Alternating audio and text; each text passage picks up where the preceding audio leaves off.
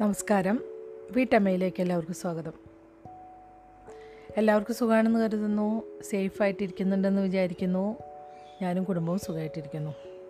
രണ്ട് ദിവസം നല്ല തിരക്കായിരുന്നു എനിക്ക്. അതുകൊണ്ടാണ് കഥ വായിച്ചിട്ടിടാനായിട്ട് ഇത്തിരി വൈകിയത്. എല്ലാവരും ക്ഷമിക്കണം.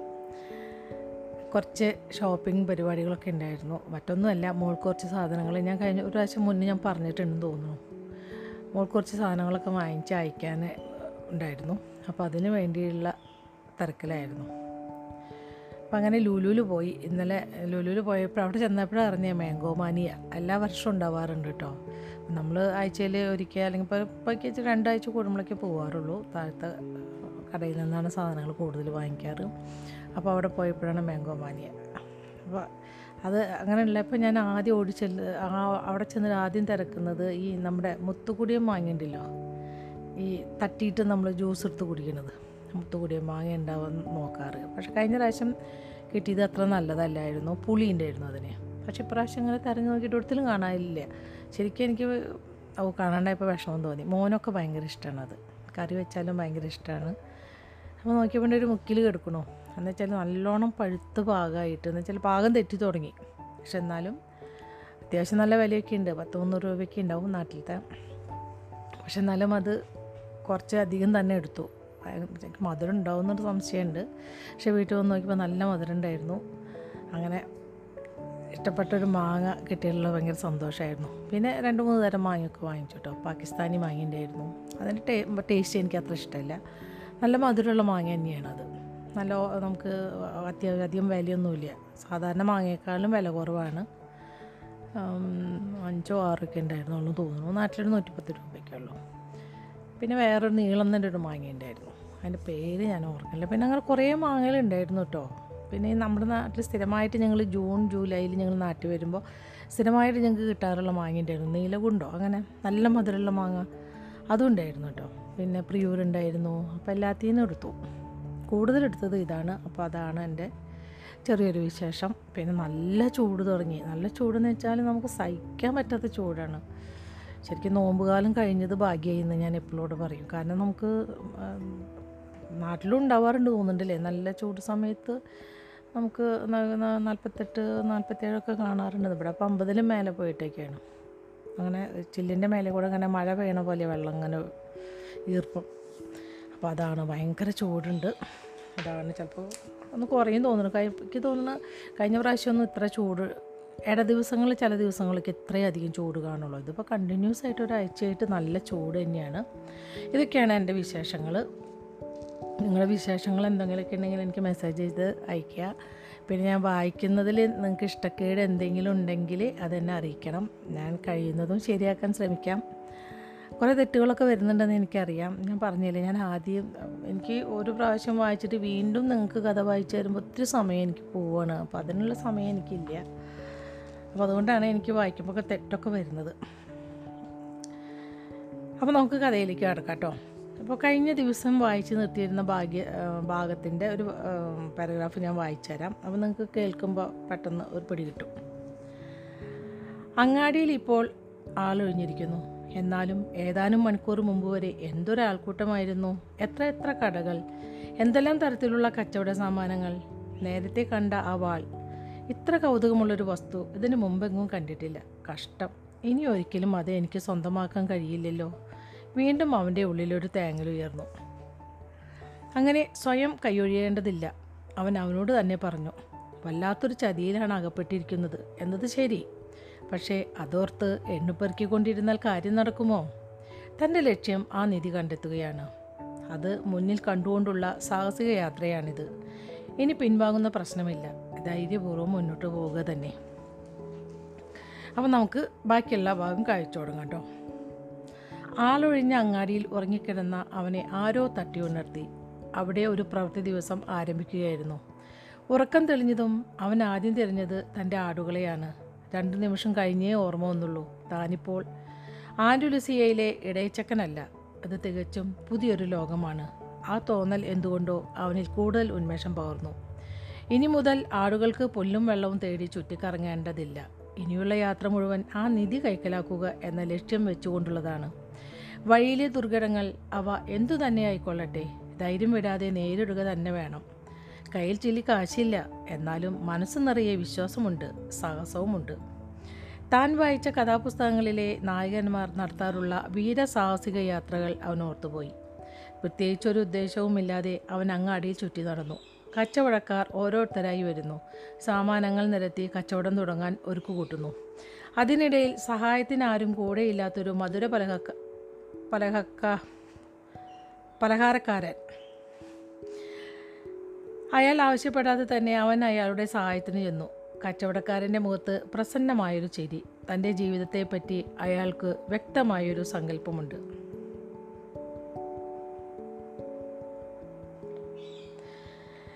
പുതിയൊരു ദിവസത്തിന്റെ ആരംഭം തികഞ്ഞ ഉന്മേഷത്തോടെ അതിനെ സ്വാഗതം ചെയ്യാൻ അയാൾ തയ്യാറാകുന്നു. കച്ചവടക്കാരന്റെ തെളിഞ്ഞ ചിരി വൃദ്ധരാജാവിന്റെ മുഖം അവന്റെ ഓർമ്മയിലെത്തിച്ചു.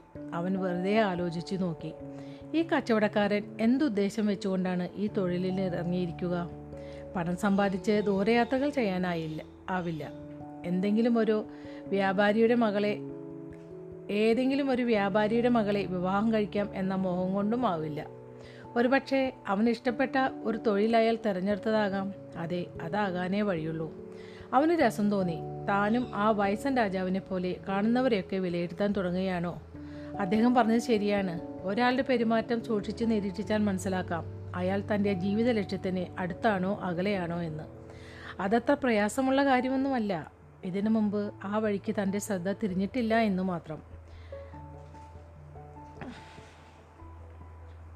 മധുര പലഹാരക്കാരൻ കട തുറന്നു.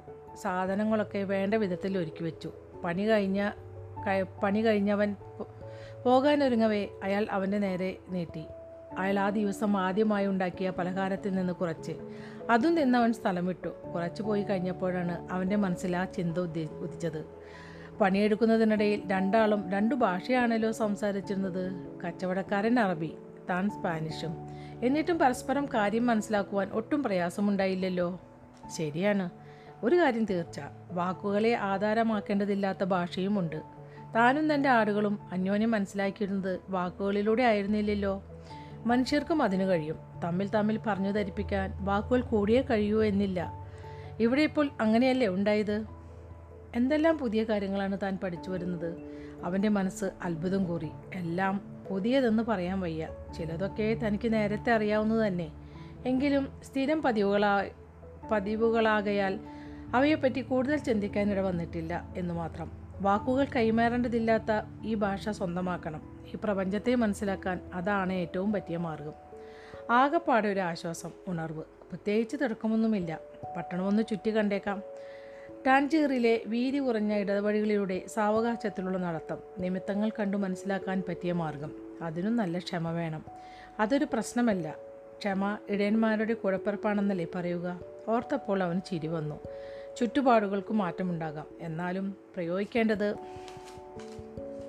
ഇടയന്റെ അടവുകൾ തന്നെ. അതുതന്നെയാണ് ആ രാജാവും പറഞ്ഞത്. എല്ലാം ഒന്നു തന്നെയാണ് വ്യത്യാസങ്ങളൊക്കെ നമ്മുടെ മനസ്സിൽ മാത്രം. കുന്നിൻ ചെരുവിലൂടെയുള്ള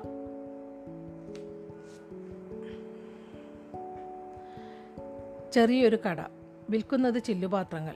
പത്ത് മുപ്പത് കൊല്ലമായി ഒരാൾ ആ കട നടത്തുന്നു. അധികം പറ്റുകാരൊന്നും അവിടെ ചെന്നെത്താറില്ല. കച്ചവടം നന്നേ മോശം. എന്നും രാവിലെ കട തുറക്കുമ്പോൾ അയാൾക്ക് അതേ ആശങ്ക. ഇന്നത്തെ കച്ചവടം എങ്ങനെയായിരിക്കും ആവോ കാലം എത്ര കഴിഞ്ഞു? ഇത് വേണ്ടെന്ന് വെച്ച് പുതിയത് പുതിയ പുതിയതിലേതെങ്കിലും കൈവയ്ക്കാൻ അയാൾക്ക് പേടി. അറിയാവുന്ന ഒരേ ഒരു തൊഴിൽ ഇതാണ്. കുപ്പിപ്പാത്രങ്ങൾ വാങ്ങുക വിൽക്കുക. ഒരു കാലത്ത് അയാളുടെ കടയിലെ സ്ഫടികപാത്രങ്ങൾക്ക് നല്ല പ്രിയമായിരുന്നു. അറബി കച്ചവടക്കാർ ഇംഗ്ലണ്ടിൽ നിന്നും ഫ്രാൻസിൽ നിന്നും വന്നിരുന്ന ഭൂമിശാസ്ത്രജ്ഞന്മാർ ഭൂമിശാസ്ത്രജ്ഞന്മാർ. അതൊരു കാലം. താനൊരു വലിയ പണക്കാരനാകുന്ന ദിവസം അന്നൊക്കെ അയാൾ സ്വപ്നം കാണാറുണ്ട്. വയസ്സ് ചെല്ലുമ്പോഴേക്കും കൈ നിറയെ പണം പരിചരിക്കാൻ സുന്ദരികളായ സ്ത്രീകൾ. അതൊക്കെ അന്നായിരുന്നു. ഇപ്പോൾ ടാഞ്ചീർ പാടെ മാറി. അയൽവക്കത്തെ സിയൂട്ട എന്ന കൊച്ചുപട്ടണം പെട്ടെന്നങ്ങ് വളർന്നു.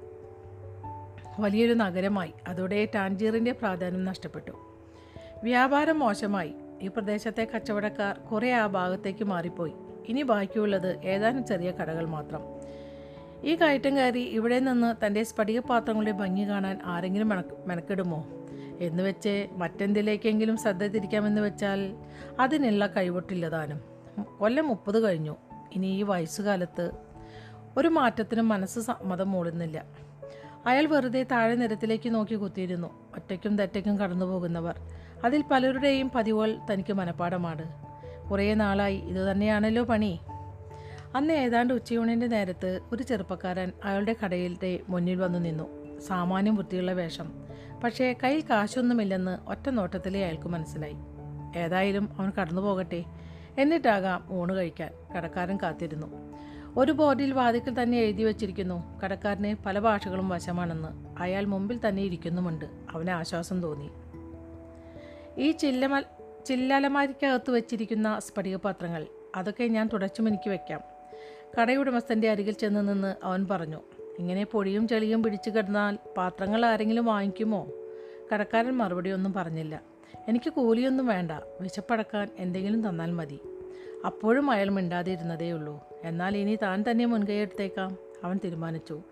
കടയുടെ അകത്തേക്ക് കയറി ചെന്നു. ഇട്ടിരുന്ന കോട്ടൂരി അതുകൊണ്ട് ചില്ലു പാത്രങ്ങൾ ഓരോന്നായി തുടച്ച് വൃത്തിയാക്കാൻ തുടങ്ങി. അരമണിക്കൂറേ വേണ്ടി വന്നുള്ളൂ. പാത്രങ്ങൾക്ക് പുതിയതെന്ന പോലെ തിളക്കം. അതിനിടയിൽ രണ്ടുപേർ കടയിലേക്ക് വന്നു. ഏതോ ചില പാത്രങ്ങൾ വാങ്ങി ഇറങ്ങിപ്പോവുകയും ചെയ്തു. തുടയ്ക്കലും ഒതുക്കലും കഴിഞ്ഞപ്പോൾ അവൻ മുതലാളി മുതലാളിയുടെ അടുത്ത് ചെന്നു. വാ നമുക്ക് പുറത്തുപോയി എന്തെങ്കിലും കഴിച്ചിട്ട് വരാം. അവനെയും വിളിച്ചിട്ട് അയാൾ എഴുന്നേറ്റു. തൽക്കാലത്തേക്ക് കടടച്ചിരിക്കുന്നു എന്നെഴുതിയ ഒരു ബോർഡ് അയാൾ വാതിക്കൽ തൂക്കി. രണ്ടുപേരും കൂടി അടുത്തുള്ള ഒരു ഭക്ഷണശാലയിലേക്ക് കയറി ചെന്നു. ഒഴിഞ്ഞൊരു മേശ കണ്ടുപിടിച്ച് ഇരിപ്പുറപ്പിച്ചു. ആ തുടയ്ക്കലും മിനുക്കലും ഒന്നും വേണ്ടിയിരുന്നില്ല. അല്ലാതെ തന്നെ നിനക്ക് ഞാൻ ആഹാരം വാങ്ങിത്തരുമായിരുന്നു വിശക്കുന്നവന് ഭക്ഷണം കൊടുക്കുക വിശുദ്ധ ഖുറാൻ അത് അനുശാസിക്കുന്നുണ്ട്. എന്നാൽ പിന്നെ അപ്പോൾ പറയാമായിരുന്നില്ലേ പണിയൊന്നും എടുക്കേണ്ട എന്ന്? അതെങ്ങനെ? എന്റെ സ്ഫടികപാത്രങ്ങളിൽ പൊടി പിടിച്ചിരിക്കുന്നു. അതുപോലെ തന്നെ എന്റെയും നിന്റെയും മനസ്സിലും. അരുതാത്ത വിചാരങ്ങളുടെ കറ. അതുകൂടി തുടച്ചു വൃത്തിയാക്കേണ്ടേ? അയാൾ കുറച്ചുറക്കെ ചിരിച്ചു. നിനക്കെന്റെ കടയിൽ ജോലിക്ക് നിന്നുകൂടെ? ഭക്ഷണം കഴിച്ചിറങ്ങവേ? അയാൾ ചോദിച്ചു. നിന്റെ കാൽവാരി കൊള്ള നിന്റെ കാൽവാരി കൊള്ളാം. അപ്പോൾ തന്നെ രണ്ടു പേർ വന്ന് പാത്രങ്ങൾ വാങ്ങിപ്പോയത് കണ്ടില്ലേ? കാൽവാരി കൊള്ളാം എന്ന് വെച്ചാൽ ചിലപ്പോൾ നമ്മൾ പറയണതായിരിക്കും വേണമെങ്കിൽ നമ്മൾ ഒരാൾ നമ്മളെ വീട്ടിലേക്ക് കടന്നു വന്നാൽ പറയില്ലേ? അതായിരിക്കാം ഉദ്ദേശിച്ചിട്ടുണ്ടാവുക ശകുനങ്ങൾ ലക്ഷണങ്ങൾ അവന് തോന്നി. എല്ലാവർക്കും ഉണ്ട് അതിനെക്കുറിച്ച് എന്തെങ്കിലും പറയാൻ. വാസ്തവത്തിൽ അതിന്റെ അർത്ഥം എന്താണെന്ന് ഈ പറയുന്നവർ ആരെങ്കിലും മനസ്സിലാക്കിയിട്ടുണ്ടോ?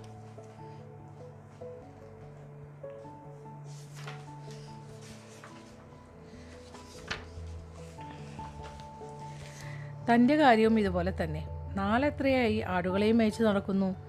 എന്നിട്ടും ഇപ്പോഴാണ് മനസ്സിൽ തെളിഞ്ഞത്. വാക്കുകൾക്ക് അതീതമായൊരു ഭാഷയിലൂടെയാണ് താനും ആടുകളും തമ്മിൽ തമ്മിൽ മനസ്സിലാക്കിയിരുന്നതെന്ന് എന്തു തീരുമാനിച്ചു? എന്റെ കൂടെ നിൽക്കുന്നോ? കടക്കാരൻ വീണ്ടും ചോദിച്ചു. ശരി ഞാൻ നിൽക്കാം. ഇനിയുള്ള പകൽ മുഴുവൻ. പിന്നെ രാത്രി പുലരുന്നത് വരെയും. കടയിലെ പാത്രങ്ങൾ അത്രയും ഞാൻ തുടച്ചും എനിക്ക് തരാം. പകരം എനിക്ക് പണമായി കൂലി കിട്ടണം. ഈജിപ്തിലെത്തി ഈജിപ്തിലേക്ക് എത്തിച്ചേരുവാൻ വേണ്ട തുക. നാളെ തന്നെ എനിക്ക് പുറപ്പെടണം. ഈജിപ്തിലെത്താൻ വേണ്ട പണമോ? കേട്ടത് ഒരു നേരം പോക്കാണെന്ന മട്ടിൽ കച്ചവടക്കാരൻ ഉറക്കെ ചിരിച്ചു. ഒരു വർഷം മുഴുവൻ പണിതാലും വിറ്റ് കിട്ടുന്നതിൽ ഓരോഹരി പങ്കായി ഞാൻ തന്നാലും അതിന് തികയില്ല. പിന്നെയും വലിയൊരു തുക കടമായി വാങ്ങേണ്ടി വരും. ഈജിപ്ത് എവിടെയാണെന്നാണ് നിന്റെ വിചാരം? ആയിരം ആയിരം നാഴിക താണ്ടണം ഈ മരുഭൂമിയിൽ കൂടി. പെട്ടെന്ന് സർവവും തനിക്ക് ചുറ്റും നിശ്ചലമായതുപോലെ അവന് തോന്നി. അങ്ങാടിയിലെ ആരവങ്ങളില്ല. പള്ളി ഗോപുരത്തിലെ പ്രാർത്ഥനകളില്ല. അജ്ഞാതനായ രാജാവും അദ്ദേഹം ചൂണ്ടിക്കാണിച്ച നിയോഗവും ഈജിപ്തും പിരമിഡുകളും നിധിയുമൊക്കെ അവന്റെ ബോധത്തിൽ നിന്നും മറഞ്ഞു എങ്ങും കനത്ത നിശബ്ദത മാത്രം. മനസ്സിൽ പ്രതീക്ഷകളില്ല സാഹസ സങ്കല്പങ്ങളില്ല എല്ലാം ചലനമറ്റു നിൽക്കുന്നു. സ്വന്തം മനസ്സിന്റെ മരവിപ്പ് ചുറ്റുമുള്ള ലോകത്തെയും ബാധിച്ചു പോകും നിരാശയുടെ കാണാക്കയത്തിൽ മുങ്ങിപ്പോകവേ വാസ്തവത്തിൽ അവൻ ആശിച്ചുപോയി. ജീവിതം എവിടെ അവസാനിച്ചുവെങ്കിൽ? ഇതോ ഇതോടെയെല്ലാം തീർന്നിരുന്നുവെങ്കിൽ? സ്ഫടിക കച്ചവടക്കാരൻ വല്ലാത്ത ആശങ്കയോടെ അവന്റെ നേരെ നോക്കി. എന്തുപറ്റി? ഇത്ര പെട്ടെന്ന്? രാവിലെ കണ്ടേ മുഖപ്രസാദം ഇപ്പോൾ എന്താണിങ്ങനെ? കുട്ടി ആർദ്രമായിരുന്നു ആ വിളി. എന്തിനാ പരിഭ്രമിക്കണേ? നാട്ടിൽ തിരിച്ചെത്താനുള്ള പണം ഞാൻ തരാം. അതുപോരെ രണ്ട് നിമിഷം ആലോചിച്ചിട്ടാണ് അവൻ മറുപടി പറഞ്ഞത്. വേണ്ട ഞാൻ നിങ്ങളുടെ കടയിൽ നിൽക്കാം. പണി എന്താണെന്ന് വെച്ചാൽ ചെയ്യാം. അവൻ എഴുന്നേറ്റു. കുപ്പായം കൈക്കൊണ്ടെന്ന് തട്ടിക്കുടഞ്ഞു. വീണ്ടും എന്തോ ആലോചിച്ച് നിന്നു. എനിക്ക് പണമുണ്ടാക്കണം. ഒരു പറ്റം ആടുകളെ വാങ്ങാൻ വേണ്ടത്ര.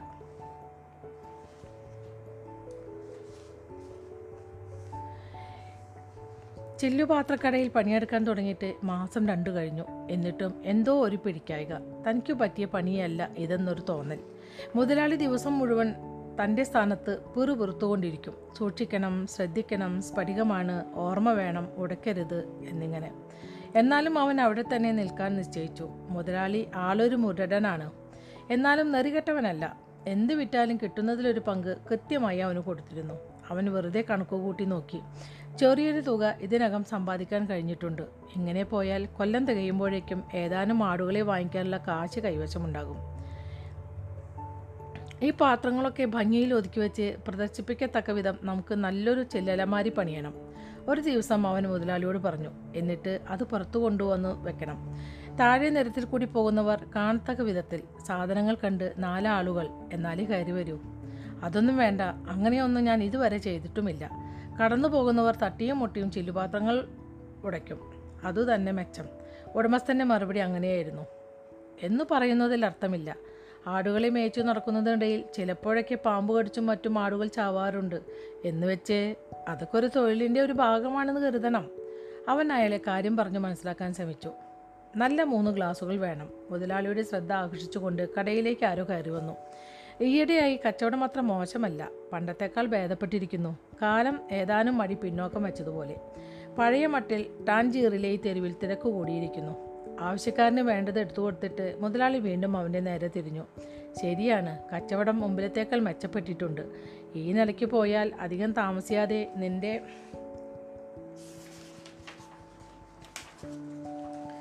നിന്റെ മോഹം നടക്കും. ആടിനെ വാങ്ങാനുള്ള കാശുണ്ടാകും. അതുപോലെ ആവശ്യത്തിൽ കൂടുതൽ കിട്ടാൻ വേണ്ടി വെറുതെ എന്തിന് കൈനീട്ടണം? എന്ന് ഞാൻ വിചാരിച്ചില്ല. മുമ്പിൽ കാണുന്ന നിമിത്തങ്ങൾ നമ്മൾ മനസ്സിലാക്കേണ്ടേ? ഓർക്കാതെ അവൻ പറഞ്ഞുപോയി. ഉടനെ തന്നെ അത് വേണ്ടിയിരുന്നില്ലെന്ന് തോന്നുകയും ചെയ്തു. അക്കരെ കണ്ടുമുട്ടിയ രാജാവും അദ്ദേഹം പറഞ്ഞ കാര്യങ്ങളും. ഇയാളെ അതൊക്കെ എങ്ങനെ പറഞ്ഞു മനസ്സിലാക്കാൻ? കാലത്തിന്റെ പിന്തുണ തുടക്കക്കാരന്റെ ഭാഗ്യമെന്നും അദ്ദേഹം പറഞ്ഞു. സ്വന്തം വിധി അതാണെങ്കിൽ സാഹചര്യങ്ങളും അതിന് അനുകൂലമായി വരുന്നു. ഏതായാലും അവൻ പറയാൻ ഉദ്ദേശിച്ചത് മുതലാളിക്ക് മനസ്സിലായി. ശരിയാണ്. തന്റെ കടയിൽ ഈ പയ്യൻ വന്നു കയറിയത് നല്ല നേരത്താണ്. അവന്റെ വരവോടെ തന്റെ കാലവും തെളിഞ്ഞുവല്ലോ. ഇപ്പോൾ ഇതാ മുമ്പെങ്ങുമില്ലാതിരുന്ന അത്ര അത്ര നല്ല കച്ചവടം. കൂടുതൽ വിൽപ്പന കൂടുതൽ ലാഭം. ഒരാൾക്ക് കൂടി ശമ്പളം കൊടുക്കണമല്ലോ എന്ന ഖേദം തീരെയില്ല എന്നാലും വേണ്ടതിലല്പം കൂടുതൽ തന്നെയാണ് അവന് കൊടുക്കുന്നത്. ലാഭത്തിലൊരു പങ്ക് നിനക്കും. എന്ന് അന്ന് പറഞ്ഞപ്പോൾ ആരറിഞ്ഞു ലാഭം ഇങ്ങനെയൊരു കുതി കുതിക്കുമെന്ന്. അവൻ അധികം കാലം നിൽക്കുമെന്ന് തോന്നുന്നില്ല. പഴയ തൊഴിലിലേക്ക് തന്നെ മടങ്ങിപ്പോ മടങ്ങിപ്പോകാനാണ് അവൻ ആഗ്രഹം ആട്ടെ നീ എന്തിനാ പിരമിഡുകൾ കാണണമെന്ന് പറഞ്ഞത്?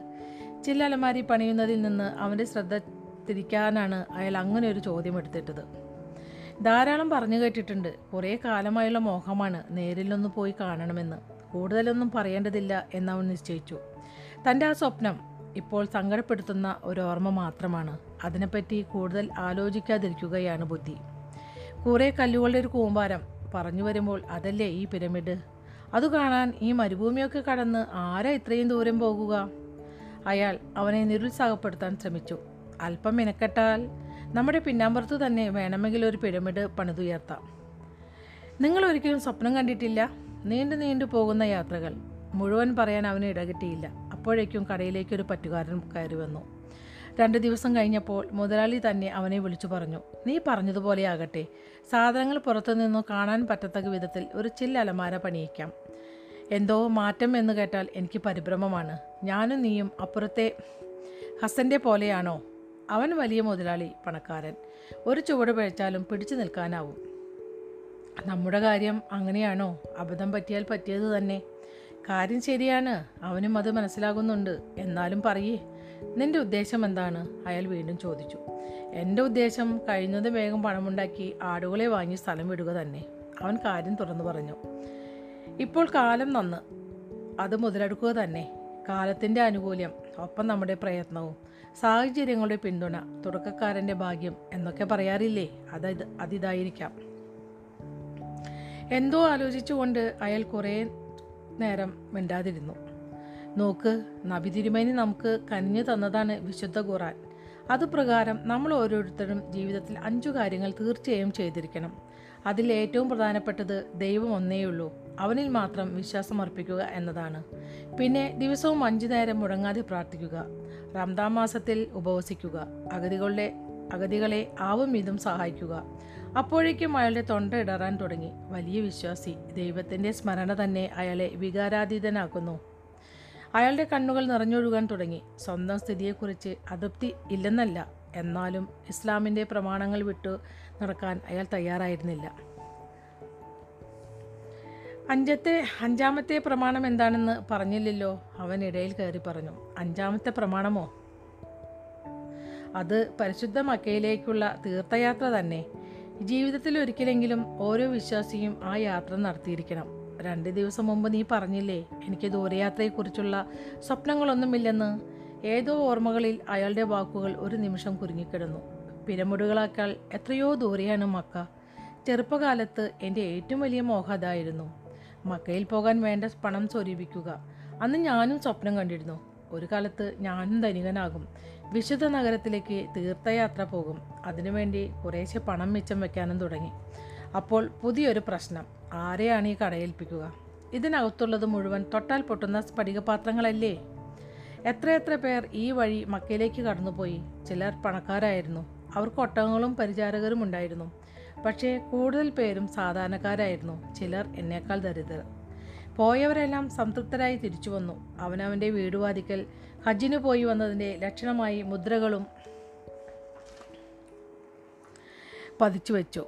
അവരിൽ ഒരാൾ ഒരു ചെരുപ്പ് കുത്തി എന്നോട് പറയുകയുണ്ടായി മക്കയിലെത്താൻ ക്ഷീണം എന്തെന്നറിയാതെ ഒരു കൊല്ലം മുഴുവൻ അയാൾ മരുഭൂമിയിൽ കൂടി നടക്കുകയുണ്ടായെന്ന് പക്ഷേ തിരിച്ചു വന്ന് ഈ പട്ടണത്തിലെ തെരുവുകളിൽ കൂടി തന്റെ കച്ചവടത്തിന് വേണ്ട തുകലും തേടി നടക്കുമ്പോൾ കാൽ കുഴഞ്ഞ് തളർന്നു പോകുന്നു പോലും. ആട്ടെ നിങ്ങൾക്ക് ഹജ്ജിന് പോയിക്കൂടെ? ഇപ്പോൾ തടസ്സമൊന്നുമില്ലല്ലോ. തടസ്സമുണ്ടെന്ന് ആര് പറഞ്ഞു? അവന്റെ ചോദ്യത്തിന് അയാൾ പെട്ടെന്ന് ഉത്തരം പറഞ്ഞു. അങ്ങനെ ഒരു പ്രതീക്ഷ. അതാണ് നിത്യജീവിതത്തിലെ മടുപ്പകറ്റുന്നത്. ഈ കടയും ഇവിടെയുള്ള ചില്ലുപാത്രങ്ങളും ഒരു ഭോജനശാലയിൽ നിന്ന് എന്നും ഒരേ മട്ടിലുള്ള ആഹാരവും. ഒരു പുതുമയും മാറ്റവുമില്ലാതെ കടന്നു പോകുന്ന ദിവസങ്ങൾ. എന്നാലും എന്റെ മനസ്സിൽ ഉത്സാഹത്തിന്റെ ഒരു തിരി കെടാതെ കത്തുന്നു.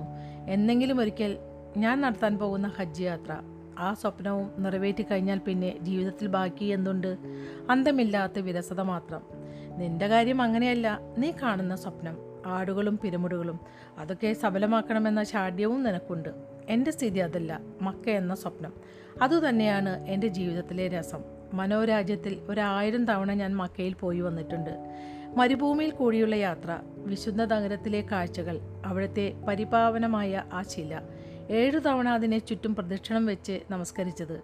കൂടെയുള്ള യാത്രക്കാർ മുമ്പിലും പുറകിലുമായി നടന്നു നീങ്ങിയവർ അവരുമായുള്ള സംഭാഷണങ്ങൾ പ്രാർത്ഥനകൾ. അങ്ങനെ എന്തെല്ലാം? ഈ സ്വപ്നത്തിന്റെ സുഖം യഥാർത്ഥത്തിൽ അവിടെ പോയാൽ കിട്ടുമോ? ആവോ? എനിക്ക് സംശയമുണ്ട്. അന്നാണ് അയാൾ അവന് അനുവാദം നൽകിയത്. നിന്റെ ഇഷ്ടം പോലെ ഒരു ചെല്ലലമാരി പണിയിച്ചോ? സ്ഫടികപാത്രങ്ങൾ പ്രദർശിപ്പിക്കാൻ. വളരെ ചുരുക്കം പേർക്കേ ഈ ഭാഗ്യമുണ്ടാകൂ. സ്വന്തം സ്വപ്നങ്ങൾ യാഥാർത്ഥ്യമായി തീരുന്നത് കാണാൻ. മാസം രണ്ട് പിന്നെയും കഴിഞ്ഞു. ആ ചില്ലലമാരി നല്ല സഹായമായി. അതിലൊരുക്കി വെച്ചിരിക്കുന്ന സ്ഫടികപാത്രങ്ങളുടെ ഭംഗി കണ്ട് അവ വാങ്ങാനായി ധാരാളം പേർ വന്നുകൊണ്ടിരുന്നു. അവൻ കണക്ക് കൂട്ടി. ഏരിയൽ ഒരു ആറു മാസം കൂടി. അതിനകം താൻ വിചാരിച്ച അത്രയും പണം കയ്യിലുണ്ടാകും. സ്പെയിനിലേക്ക് മടങ്ങാം. കൈവിട്ടുപോയ ആടുകൾ അറുപതെണ്ണം. പിന്നെ ഒരു അറുപത് വേറെയും വാങ്ങണം. അങ്ങനെ കൊല്ലം ഒന്ന് കഴിയും മുമ്പേ പഴയതിന്റെ ഇരട്ടി ആടുകൾ സ്വന്തമായി. ഇനി അറബികളുമായും കച്ചവടം നടത്തണം. അവരുടെ ഭാഷയും ഇപ്പോൾ നല്ലവണ്ണം വശമായിരിക്കുന്നു. ദിവസങ്ങൾ കുറേ കഴിഞ്ഞിരിക്കുന്നു. ഈ കല്ലുകൾ കയ്യിലെടുത്തിട്ട് വേണമെന്നും വേണ്ട എന്നും കാണിക്കുന്ന യുറിയുമും തുമ്മിയുമും അന്ന് അങ്ങാടി വെച്ച് അങ്ങാടിയിൽ വെച്ചാണ് അവസാനമായി അവ സഞ്ചിയിൽ നിന്ന് എടുത്തത്. പിന്നെ അതിന്റെ ആവശ്യവും തോന്നിയില്ല. തൽക്കാലം ഈ ജീവിതമായി പൊരുത്തപ്പെട്ടിരിക്കുന്നു. ഇപ്പോൾ മുതലാളിയുടെ മക്ക പോലെ അവന്റെ പിരമിഡും ഒരു വിദൂര സ്വപ്നം മാത്രം. ഈയിടെയായി മനസ്സിൽ ഒരേ ഒരു വെമ്പലയുള്ളൂ ഒരു ജേതാവായി സ്വദേശമായ ടരീഫയിൽ തിരിച്ചു ചെല്ലണം. സ്വന്തം ജീവിതത്തിൽ നേടേണ്ടത് എന്താണെന്ന് എന്നതിനെക്കുറിച്ച് വ്യക്തമായൊരു രൂപമുണ്ടായിരിക്കണം. അന്ന് വൃദ്ധനായ രാജാവ് പറഞ്ഞിരുന്നു സ്വന്തം ലക്ഷ്യമെന്താണെന്ന് തനിക്കിപ്പോൾ അറിയാം. ഇനി അത് നേടിയെടുക്കാനാണ് ശ്രമിക്കേണ്ടത് അവൻ പിന്നെയും മനസ്സിൽ പറഞ്ഞുറപ്പിച്ചു. ഒക്കെ ഒരു നിമിത്തമായിരിക്കാം. തീരെ പരിചയമില്ലാത്തൊരു സ്ഥലത്ത് എത്തിപ്പെടുന്നു. കയ്യിലുള്ളതെല്ലാം ഒരു കള്ളൻ പറ്റിച്ചെടുക്കുന്നു. എന്നിട്ടോ ഒറ്റ കാശും ചെലവാക്കാതെ ഉണ്ടായിരുന്നതിന്റെ ഇരട്ടി ആടുകളുടെ ഉടമസ്ഥനായി താൻ നാട്ടിൽ തിരിച്ചെത്തുന്നു. സ്വപ്നത്തിൽ കണ്ട നിധി ഒരുപക്ഷെ ഇതുതന്നെയായിരിക്കുമോ? അവന് സ്വയം അഭിമാനം തോന്നി. താൻ ശരിക്കും മുതിർന്നിരിക്കുന്നു. പുതിയ കാര്യങ്ങൾ എന്തെല്ലാം ഇതിനകം പഠിച്ചു? സ്ഫടികപാത്രങ്ങളുടെ വ്യാപാരം. ശകുനങ്ങളുടെ അർത്ഥം. വാക്കുകളുടെ ആവശ്യമില്ലാത്ത ഭാഷ. ഒരു ദിവസം കുന്നിൻ മുകളിലെ കുന്നിൻ മുകളിൽ ഒരു വഴിപ്പോക്കനെ കാണാനിടയായി. അയാൾക്ക് വല്ലാത്ത ദാഹം. കുടിക്കാൻ എന്തെങ്കിലും കിട്ടിയാൽ വൃത്തിയും വെടുപ്പുമുള്ളൊരു സ്ഥലം. അതായിരുന്നു അയാളുടെ അന്വേഷണം. അവൻ അതുതന്നെ നല്ലൊരു ലക്ഷണമായി എടുത്തു. നമുക്കിവിടെ ചായക്കച്ചവടം തുടങ്ങിയാലോ? മുതലാളിയോട് അവൻ ചോദിച്ചു. പറ്റുകാർക്ക് കുറവുണ്ടാവില്ല. കൊന്നു കയറി വരുന്നവർ. അതിനിവിടെ വേറെയും ചായക്കടകളുണ്ടല്ലോ. അവന്റെ നിർദ്ദേശത്തിൽ അയാൾക്കൊരു ഉത്സാഹം തോന്നിയില്ല. നമുക്ക് ചില്ലു ഗ്ലാസുകളിൽ ചായ പകർന്നു കൊടുക്കാം. അവൻ പുതിയൊരു നിർദ്ദേശം മുമ്പിലേക്ക് ഇട്ടു ആളുകൾക്ക് ഇഷ്ടമാകും. രുചിയുള്ള ചായ ഭംഗിയുള്ള ചില്ലു ഗ്ലാസുകളിൽ. ചായ മാത്രമല്ല ഒപ്പം ഗ്ലാസുകളും ചിലവാകും. കൗതുകമുള്ള സാധനങ്ങൾ. ആർക്കാണ് മോഹം തോന്നാതിരിക്കുക? അയാൾ അപ്പോൾ ഒന്നും മറുപടി ഒന്നും പറഞ്ഞില്ല. അന്നുച്ചയ്ക്ക് പതിവ് പ്രാർത്ഥ- പ്രാർത്ഥനകൾക്ക് ശേഷം കട അടച്ച ഇടവേളകളിൽ തന്റെ കൂടെ ഇരുന്ന്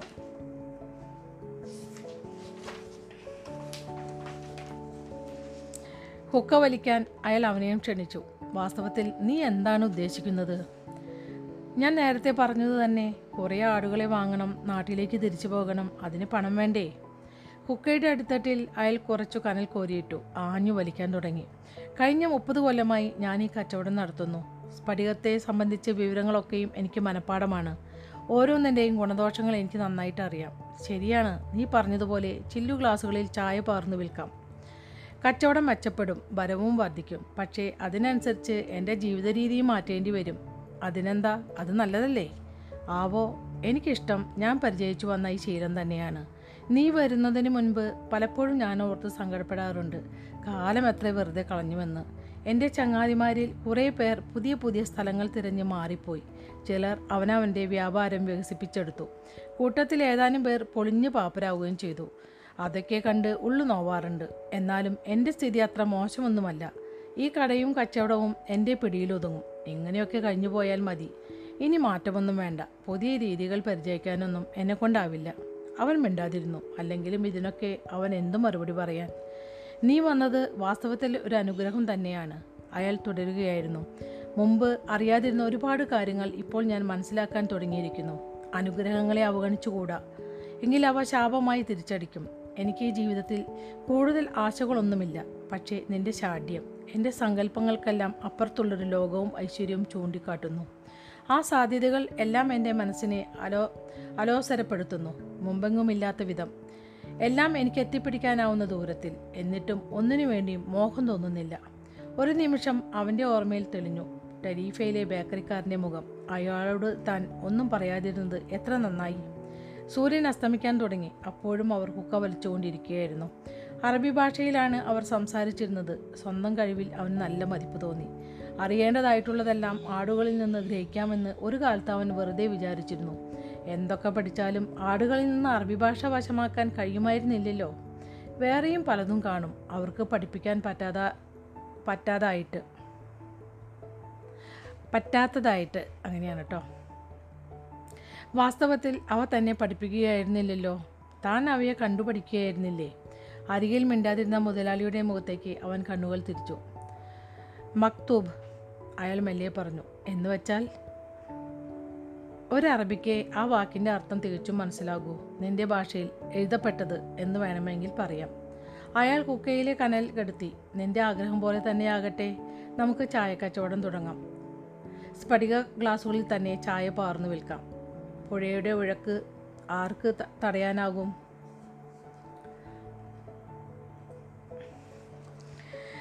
അപ്പോൾ നമ്മുടെ ഇനി ഞാൻ നോക്കട്ടെ ട്ടോ എത്രയുണ്ടെന്ന് അടുത്തത്.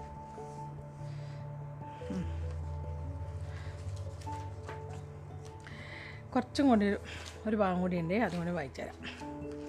കുന്നു കയറി വരുന്നവർ മുകളിലെത്തുമ്പോഴേക്കും നന്നേ ക്ഷീണിക്കും. അപ്പോഴേക്കും ആ സ്ഫടികപാത്രക്കട കണ്ണിൽപ്പെടും. അവിടെ നല്ല ചായയും കിട്ടും. പുതിനായില ഇട്ട് തിളപ്പിച്ച് മണവും രുചിയുമേറിയ ചായ ഭംഗിയുള്ള ചില്ലു ഗ്ലാസുകളിൽ. ക്ഷീണം മാറാൻ ഉത്തമം. ഹായ് ചില്ലു ഗ്ലാസ്സിൽ ചായയോ? എന്റെ ഭാര്യയ്ക്ക് ഈ സൂത്രം അറിഞ്ഞുകൂടാ. നല്ല രസം. ഒരാൾ ഏതാനും ഗ്ലാസുകൾ അപ്പോൾ തന്നെ വാങ്ങി ഭാര്യയ്ക്ക് കൊണ്ടുകൊടുത്തു. അന്ന് രാത്രി അയാളുടെ വീട്ടിലൊരു വിരുന്നുകാരുണ്ടായിരുന്നു. ചില്ലു ഗ്ലാസുകളിൽ പകർന്നു നൽകിയ ചായ അതിഥികൾക്കും അത് കൗതുകവുമായി. വേറൊരാൾ അഭിപ്രായം പറഞ്ഞു ചെല്ലു ഗ്ലാസ്സിൽ പകർന്നു വയ്ക്കുമ്പോൾ ചായയുടെ രുചിയും മണവും കുറേ അധികം നേരം വിടാതെ നിൽക്കുന്നു. ഇനിയൊരാൾ കണ്ടെത്തിയത് സ്ഫടികത്തിന് എന്തോ നിഗൂഢ ശക്തിയുണ്ടെന്നാണ്. അതുകൊണ്ടാണ് കിഴക്കൻ രാജ്യങ്ങളിലുള്ളവർ പണ്ട് മുതൽക്കേ സ്ഫടിക ഗ്ലാസുകളിൽ ചായ കുടിക്കുക ശീലമാക്കിയതത്രേ. ഏതായാലും നാളേറെ കഴിയും മുമ്പേ പുതിയ ചായക്കട നാട്ടിലാകെ പേരുകെട്ടു. കുന്നുകയറി ധാരാളം പേർ അവിടെ ചായ കുടിക്കാനെത്തി. കച്ചവടം പഴയതു തന്നെ പക്ഷേ രീതികൾ തികച്ചും പുതുമയാർന്നവ. വേറെ ചില കടക്കാരും ആ രീതി സ്വീകരിച്ചു. ചായ വിൽപ്പന ചില്ലു ഗ്ലാസുകളിലാക്കി പക്ഷേ അതൊന്നും മാത്രം മെച്ചപ്പെട്ടില്ല. കുന്നും ചെരുവിലുള്ള ആ കടയ്ക്ക് അതിന്റേതായ ഗുണമുണ്ടായിരുന്നു. അങ്ങനെ അങ്ങനെ കച്ചവടം അഭിവൃദ്ധിപ്പെട്ടു. സഹായികളായി രണ്ടുപേരെ കൂടി മുതലാളി കടയിൽ നിർത്തി. സ്ഫടിക പാത്രങ്ങളോടൊപ്പം ധാരാളം ചായയും അയാൾ വിദേശത്തു നിന്നും വരുത്തിച്ചു. കടയിൽ എപ്പോഴും നല്ല തിരക്ക്. പുരുഷന്മാരും സ്ത്രീകളും കുട്ടികളും എന്തിലായാലും പുതുമ. ആളുകൾക്ക് അതാണ് വേണ്ടത്. അങ്ങനെ മാസങ്ങൾ കടന്നുപോയി. അപ്പോൾ നമ്മുടെ ഈ കഥ നല്ല രസമുണ്ടല്ലേ വായിക്കാനായിട്ട്? എനിക്ക് ഭയങ്കര ഇഷ്ടമായി കേട്ടോ രണ്ട് മൂന്ന് പേര് എനിക്കിത് വായിക്കണം എന്ന് പറഞ്ഞിട്ട് പറഞ്ഞിട്ട് എനിക്ക് മെസ്സേജ് അയച്ചിട്ടുണ്ടായിരുന്നു. അപ്പോഴാണ് ഞാനിത് വായിക്കാനായിട്ട് തീരുമാനിച്ചത്. അതിലൊരു കുട്ടി എനിക്ക് താങ്ക്സ് ആന്റി എന്ന് പറഞ്ഞിട്ട് അയച്ചിട്ടുണ്ടായിരുന്നു. എന്താണ്? ആര്യ ആര്യ എന്നാണ് കുട്ടിയാണ് എനിക്ക്. അപ്പോൾ എന്തായാലും ഇന്നത്തെ കഥ ഇവിടെ അവസാനിക്കുകയാണ്. കഥാവായന. അടുത്ത ദിവസം ഞാൻ ബാക്കി ഭാഗം വായിച്ചു കൊണ്ട് തരാം ഇതുവരെ ക്ഷമയോടെ കഥ കേട്ടുകൊണ്ടിരുന്ന എന്റെ എല്ലാ നല്ല സുഹൃത്തുക്കൾക്കും നന്ദി നമസ്കാരം.